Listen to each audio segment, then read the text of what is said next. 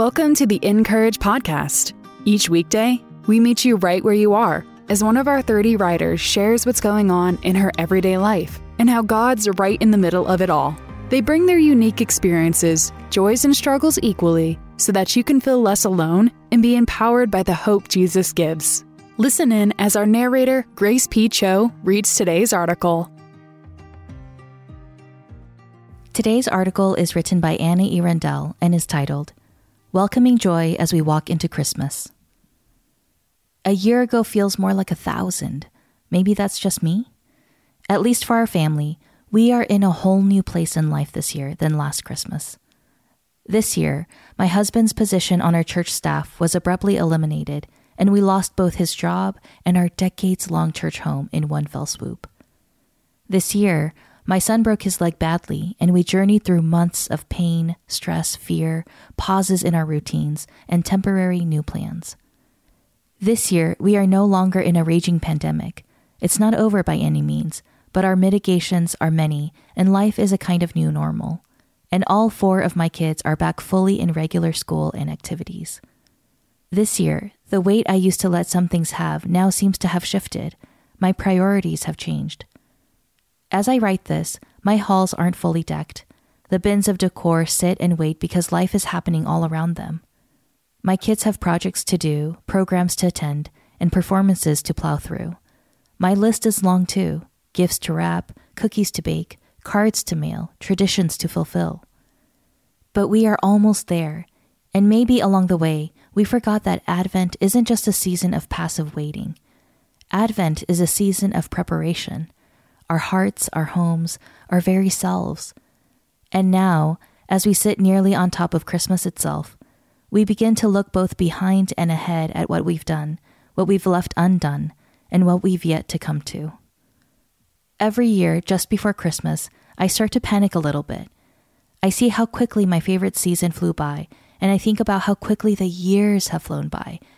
And then I wonder if I'm doing all that I can to soak it up and then I eventually melt into a puddle of feelings, joy among the least of them. Last year, I wrote something here at Encourage that stuck with me. What I want to tell you today, mere days before Christmas morning, is that both light and dark, wonderful and hard, joy and difficulty is okay to feel, maybe especially at Christmas.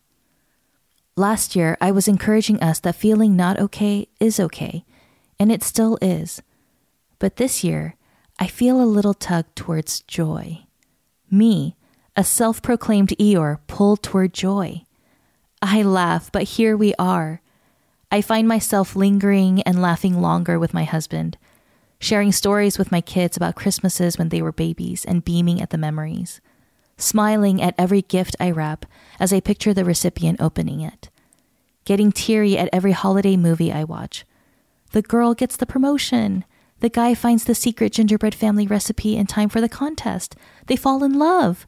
I can't help myself. Letting the tears of pain and relief fall as I sit with my family in the pews at a new church.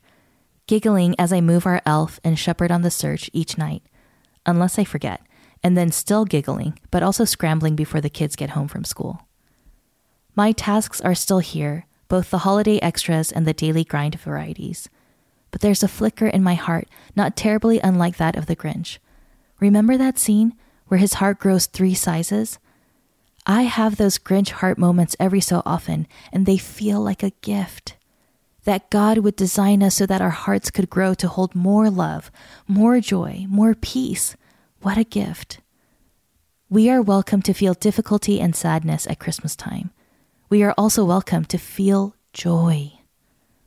Last year, I wrote about how we see Jesus feeling the other emotions anger, sadness, grief, burden. I am convinced too, though, that Jesus had an incredible and indescribable spirit of joy. People were drawn to him constantly and consistently.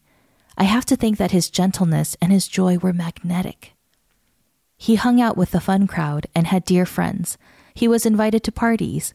He and his friends went to weddings together. Maybe we need to talk more about the joy of Jesus and dive deep into scripture and history. But for today, it's enough for me to imagine with certainty. Jesus knew joy because Jesus knew God. For the joy of the Lord is your strength, says Nehemiah 8:10. We can lean on the strength of this joy, his joy. We don't have to live into a frenetic pace. We can let God's peace draw us in. We can suggest joy take a front seat for once, and we can be amazed at the glimmers of hope we feel. We can lean into joyfulness of the season, even if everything around us is hard. Doing so just might be a gift He's waiting for us to open. Jesus, God with us, offers a spirit of joy that can carry us through long after the holidays. There's hope, there's joy. Christmas is coming, friends. May your heart be light, and may you have a very Merry Christmas. Visit incourage.me to read more from our writers, and be sure to subscribe to the podcast so you don't miss a single episode. We'd also love to connect with you on social at Encourage. You can now pre order Create in Me a Heart of Wisdom, the next Bible study from Encourage. To order your copy and get the first week for free, visit incourage.me slash podcast. The Encourage podcast is narrated by Grace P. Cho and brought to you by DaySpring, makers of your favorite cards, books, and gifts. Visit them today at dayspring.com.